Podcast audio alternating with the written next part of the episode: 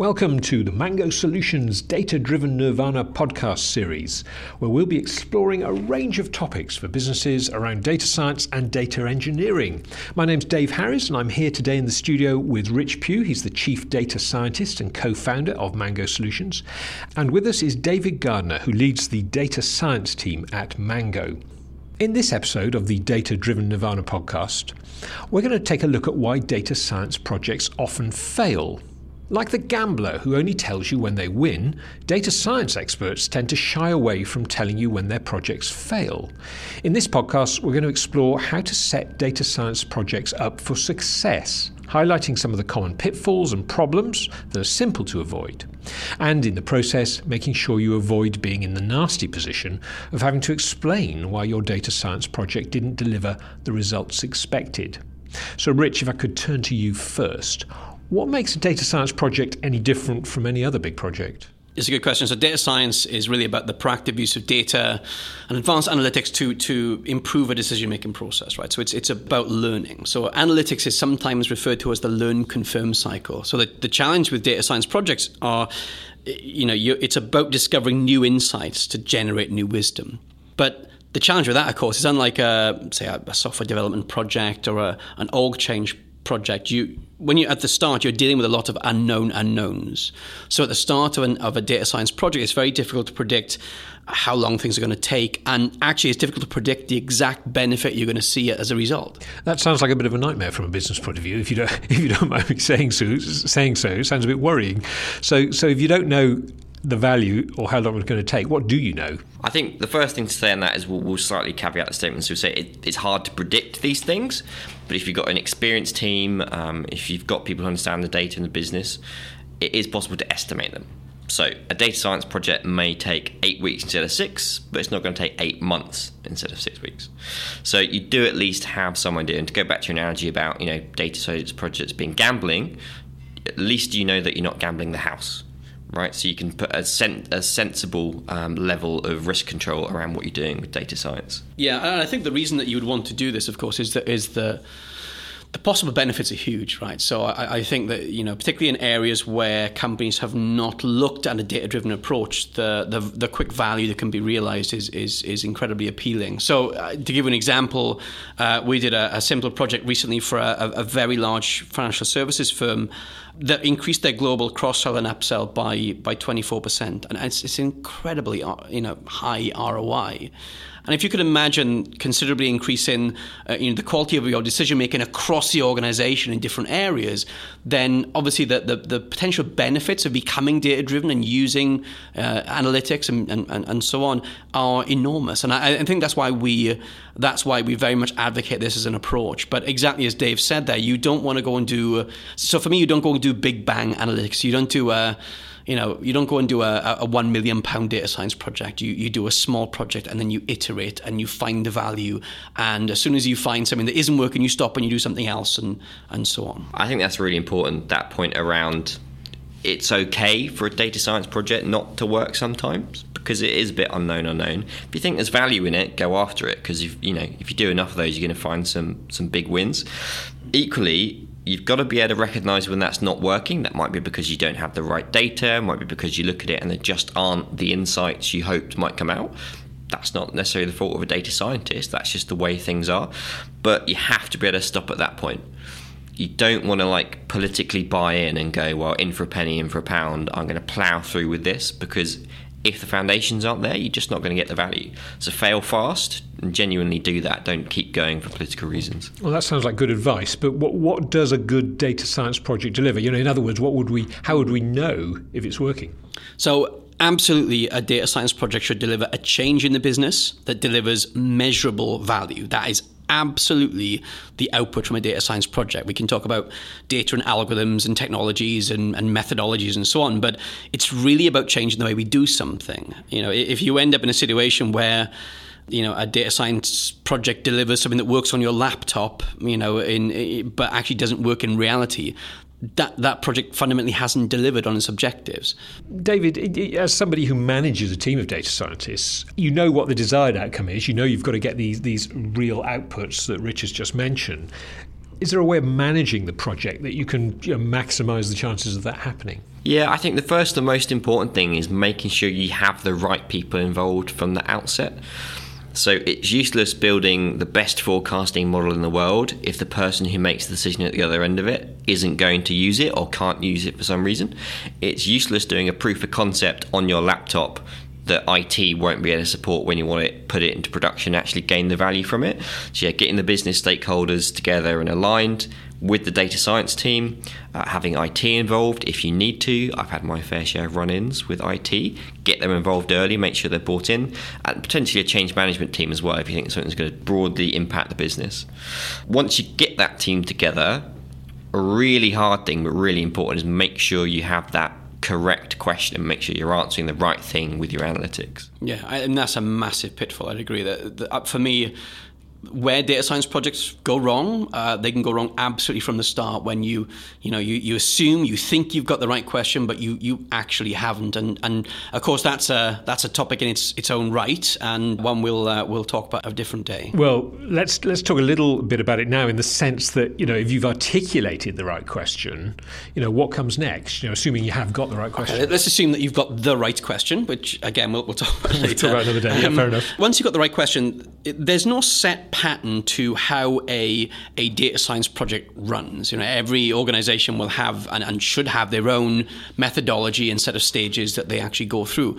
Uh, but typically, once you've once you've established the, the right you know the right question to answer, the next step really is about the data. So you can't really do a data science project without without data. So it's really about gathering, cleaning, and exploring the data to understand have we got the data in a state that we can actually go and answer the question or not, and what other questions maybe be able to answer. Uh, the difficulty at this stage is that it's actually a step in the analytic project or the data science project that's incredibly difficult to estimate because you, until you start exploring the data, it's very difficult to know how long the cleaning of that data is going to take. And, and that can be a really difficult phase for me in a data science project where you are, you know, you, are heavily invested, you, you're excited because you see the question, you see the change you could make, but then you go into this kind of vacuum almost where, you know, the, the, the data manipulation and cleaning exercise can take a long time. And that can be really frustrating as a business stakeholder. You know, you're four weeks into a six week project, haven't seen any results yet I'm getting impatient. I want to see what's coming out. There's at least give me something, right? But that time kind of value equation, it's not a linear thing for data science. Sometimes you do need to spend a good chunk of the project cleaning data, and you're not necessarily going to see the results from that. But right at the end, you get that hockey stick where really quickly you can get some amazing insights once you've got the foundations in place. I think it's so important, you know, with a project like this, and exactly as Dave said, getting the right people involved when you get the right people involved, it's really important to set expectation about the stages and the outcomes from each stage. And in particular, at this stage, you know, we need to set expectations about, you know, data cleaning. It might take a long time, you know, it depends how we find and actually communicate clearly around that. And it's also, you know, at that point, I, I, for me, that data cleaning into the exploration phase. I don't know what, what you find, Dave, but that can that can be quite a, an interesting part of a data science project right? in terms of you know the data science project's entire focus can change at that time. Right? Yeah, exactly. It's you, know, you start off answering one question. And then you find something amazing in the data you never thought you'd see, and you go, "Wow, this is so much more interesting." Let's answer this question instead. We can see a much clearer route to value with it. Mm-hmm. So again, business stakeholder head on.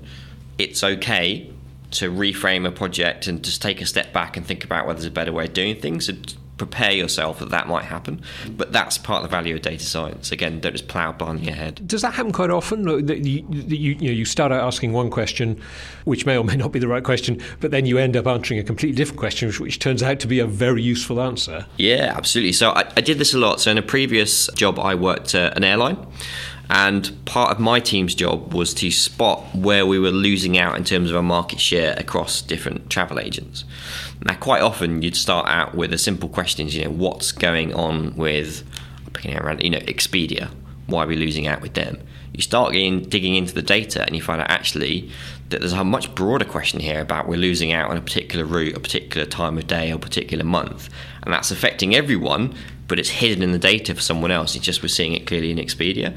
That's a much more important question to answer, but you wouldn't have known that until you start to get into the data. Completely. For, for me, a data scientist looks at data in a completely different way than anyone else would. So as soon as a data scientist is actually starting looking at data, they're going to they are looking at patterns, they're discovering patterns that may or, or may may not right be applicable in, in, in the business. But you, you during this phase, you will generate sideline uh, kind of insight as you go along. You will discover patterns in the data, and, and very often some of the the biggest value projects I, have ever been involved in have gen- been generated from a data scientist saying, "Oh, by the way, I was looking at the data.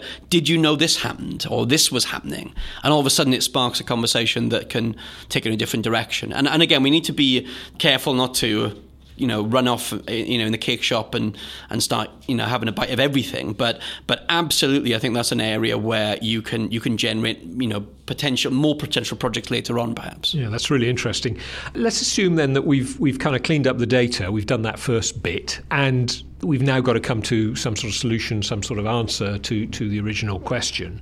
What happens then and and does that can that go wrong as well? Absolutely. So I guess this stage, um, a lot of people think of as the point at which you hand over to the data scientist and they go and they sit in a room somewhere and they do what they do best, which is find amazing insights from the data.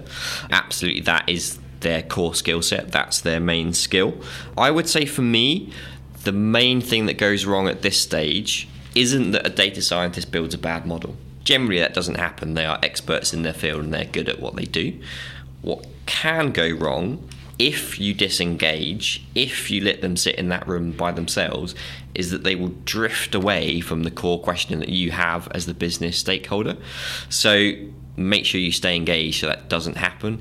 And as part of that, you might need to learn a bit about what they're doing and the language they're using, um, but definitely keep that keep that conversation going. Yeah, I completely agree with that, David. I, I think you know ultimately, a da- I just said it right. A data scientist is passionate about discovering patterns in data, and every time you you discover a pattern, you want to discover the next pattern and the next pattern, and and what you end up with is there there is a, a potential that a data scientist can get pulled into uh, interesting avenues of analysis. I think the word interesting is a, a, a, good word around data science projects, right? So when I, you know, when we, we're in a data science project, sometimes people say, "Oh, I found a very interesting avenue." When you go interesting in a business context, or interesting from an academic perspective, or in some, you know, and so on. So, so I think keeping focus on the end goal and the agreed question is kind of really critical at that point.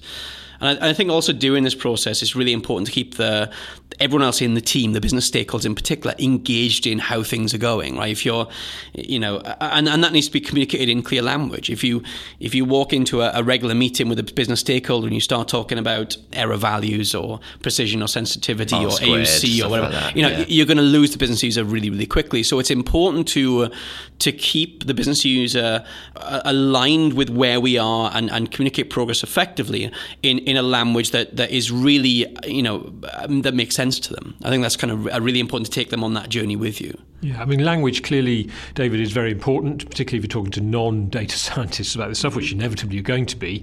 So, talk to me about expectations and that sort of thing around pro- at this stage of the project as well. I guess a definition a data scientist would have of success can be very different to what a business stakeholder thinks of as success. So, a lot of the times, there is just inherent inaccuracy or variability within the data that means it's very hard slash impossible to predict outputs exactly. I think sometimes a bit of a perception that a good data science project, say a good forecasting project, delivers a model that has, you know, results within 2% of the actuals all the time. That would be great, but equally that's not always possible. I think sometimes an amazingly well delivered project could deliver a model that only gives you answers accurate, you know, within, I mean, pick a number 10, 20, 30%. The important thing is if that's better than the way you're currently doing it, that's an incremental improvement. Um, and so it's important, I think, as business stakeholders, be clear about what success means. And actually, I think even a model not working at all, i.e., not really adding to what you're doing, that's a result in itself, right? That tells you something interesting about what's going on. And that's a good result, I would say, from a well run project or yeah. can be. I'd go even further as well. I think there's um, there are times when the, fundamentally the answer is just not in the data. We saw a project um, a number of years ago now where we worked with a retailer. They were selling clothes to a very particular segment in the market, and they, they wanted to start selling, upselling, um, if you like, into a slightly different market. We said, yeah, I think it's a great idea. Let's look at the data. And um, within three days, four days, we were able to come back to them and say, look, the answer is just not there. The data you have is very specific to a particular segment. It's not going to answer the question that you're after. And I think it's really important with, you know with with business takers in, in particular the expectations are set that you know it, it's not like you're going to do this project and at the end you, you are going to get you know the data is going to tell you the answer. It just might not be in there right? And and that's that's quite a difficult conversation i think sometimes for a for a project team. So you've mentioned a few of the potential pitfalls there and clearly it may be impossible to get around some of them hmm. but are there strategies are there ways you can you can go which which sort of will ameliorate that effect yeah, I, I, think this is where investment upfront in a project is is so critical. So you know, like I say, you know, if the answers are not in the data, there's not much you can do, right? You, you know, you identify that as early as possible. You stop soon. You you know, and, and you choose a different question, or you go and see what data you would need to to um, you know to answer that question. But I, I, think it's critical that you move a lot of this really early on in the project. And so when you're choosing the right question, you need to think about have we got the data? You need to think about what change is actually going to be required to to enable this you know this value to be generated and so on. And, and, and that's kind of where you try and you try and focus your efforts. So, so the thing that you can do, I think, with this is to check this stuff out early in the project and stop as soon as you can if it doesn't look like it's going to come to a different uh, to the the outcome you're, you're after, right? So great, we've articulated the right question, we've built this fantastic solution. So surely nothing can go wrong now. Everything's hunky dory. I would say this is one of the stages that most often goes wrong, actually.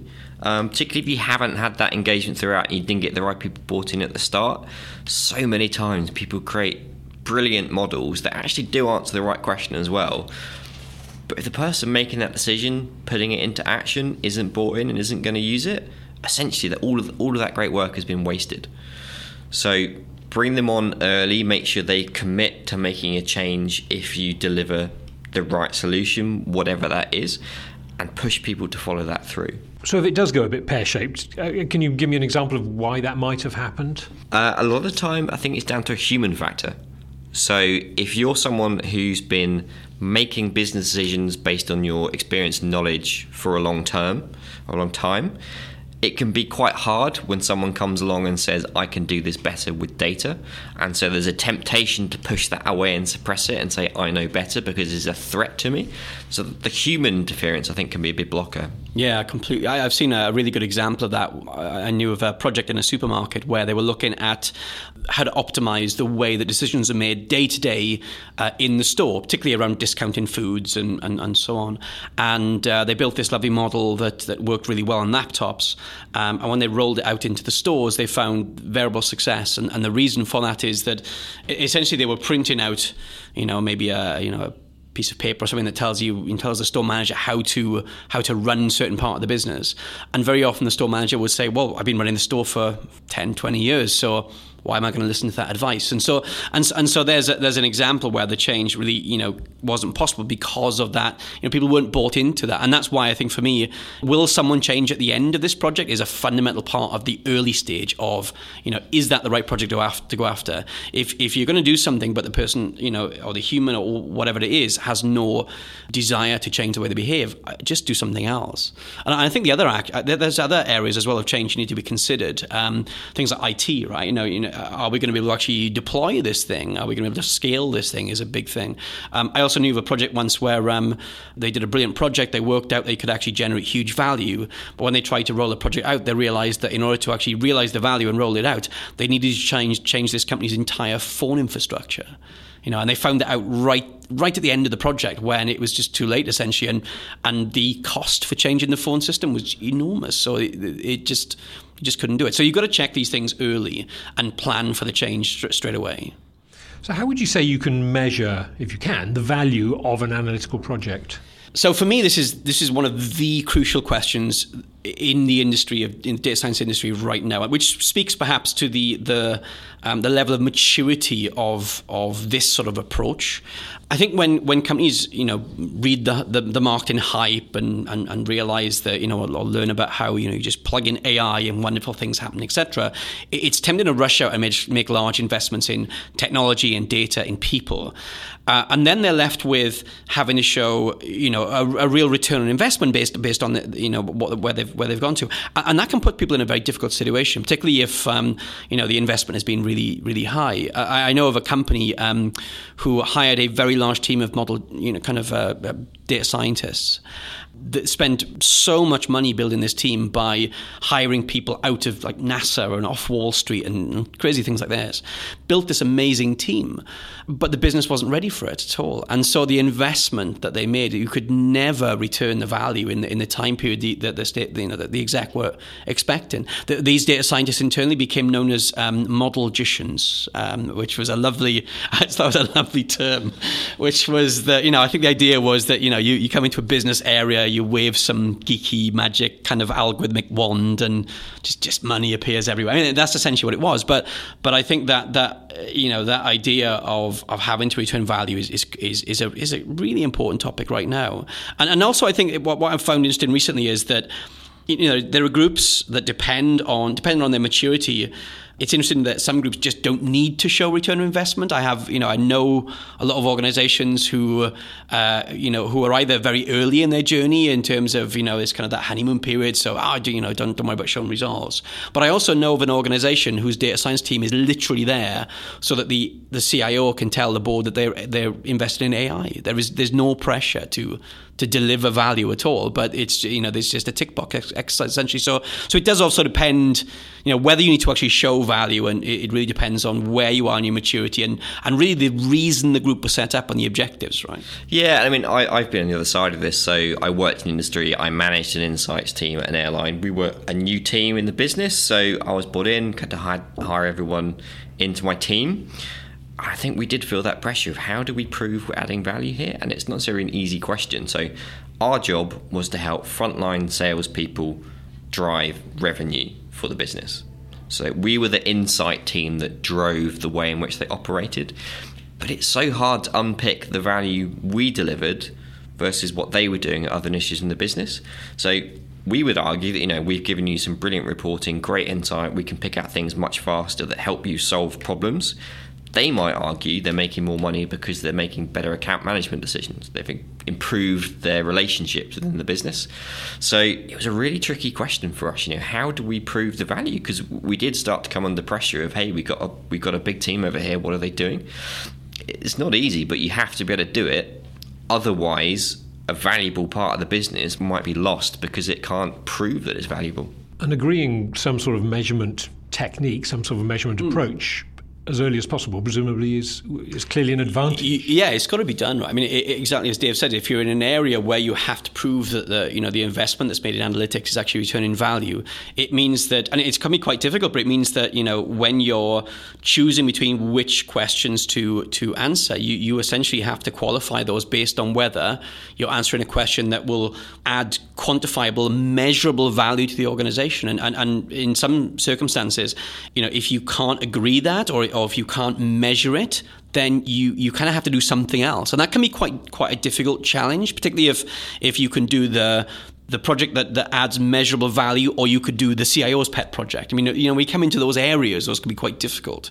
I've also seen, and I'm not sure, but you've seen this as well, Dave. But I've seen areas where you end up where your objective is is kind of indirectly adding value. I, I think uh, Net Promoter Score is a is a classic for this, right? Where you know you can do a project that will increase Net Promoter Score, but I've seen organisations where you know there's no agreed link between you know Net Promoter Score and dollar signs right? So if your objective is to, I know, drive revenue in the business, let's say, but there's no agreed link between Net Promoter Score and revenue, then by increasing Net Promoter Score, there can be a kind of uh, a kind of difficult conversation to have about whether or not you've actually achieved your objectives, and and so things like that become quite a difficult conversations. Which always becomes a circular argument in its own in its own right, really, because a valuable project for a business is to understand the relationship between Net Promoter Score and value but how do you prove the value of a project that estimates the value of net promoter score.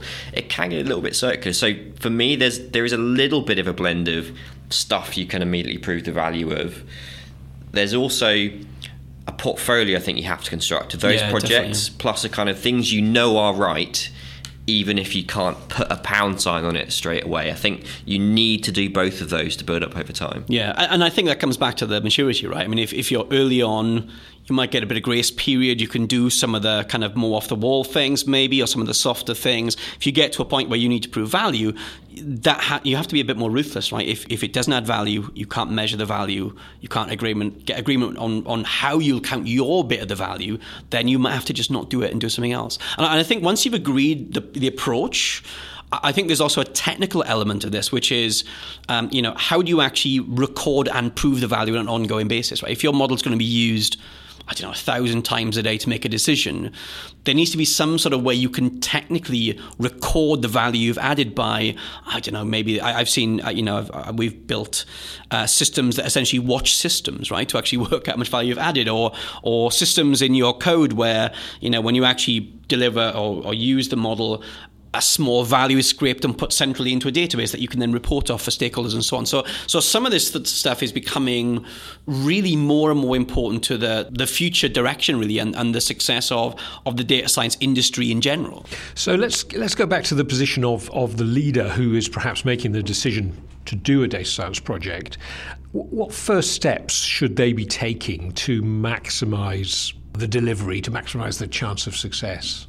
I think one of the critical things for me is around building a repeatable delivery framework for analytic projects. So something that essentially turns a, a, an analytic project from a clever black box exercise that happens to something that you can understand. And I mean that understand from a from a business perspective from an analytic perspective and from a project management perspective. So you're all essentially talking the same language. You all know what the stages are and what you're expecting to get out of those stages, but it will help you to align people around the process you're all driving this in the right direction. And I think within that, if you can really pull a lot of the, um, you know, we talked about things like change and data checking and so on, if you can pull a lot of that early on in the process so you fail fast. That's kind of critical. So for me, it's about creating a framework that works for you, a common language around the framework, and build something that feels like a repeatable process as opposed to uh, a, a kind of a clever black box exercise. Picking up on the language point, actually, so we often talk about a language gap. So your data scientists on one end find it very hard to converse properly and understand the, the business leaders, the people making the change out there making the decisions. So there's a gap there, and sometimes I think leaders have an expectation that data scientists should come all the way towards them. So the data scientists they need to learn about business and they need to improve their skills there, and that may well be true. But equally, I think there's an onus on the business to learn more about analytics as well. You close that gap coming at it from both directions. So genuinely engage with the data scientist, educate yourself around key terms and key concepts within data science, and just make that collaboration a genuine one rather than expecting data scientists come all the way to you when that's not necessarily their kill their mm. key skill set. I, I think the other thing is once you've got you know once you've got these things right once you've got a framework so you know how to deliver an analytic project once you've engaged the business and there's a there's a language you can use th- at that point you can do for example a series of interactive workshops in different business areas to go and explore avenues look for high value impactful questions and then qualify them in terms of value and deliverability and so on and I think building the portfolio in that way will enable the leadership to quickly see where the low hanging fruit is and and like I say in companies where uh, analytics this hasn't been tried before, you know, you will often find really good quick wins to, to add value in the business. And that will really gain momentum that will help you on that data driven journey. Thank you very much, guys, for a very interesting conversation. You've been listening to the Data Driven Nirvana podcast series from Mango Solutions. Uh, my name's Dave Harris, and I've been talking to Rich Pugh, Chief Data Scientist and co founder of Mango, and Dave Gardner, who leads the data science team here at Mango. Please join us again for our next podcast on Data Driven Nirvana.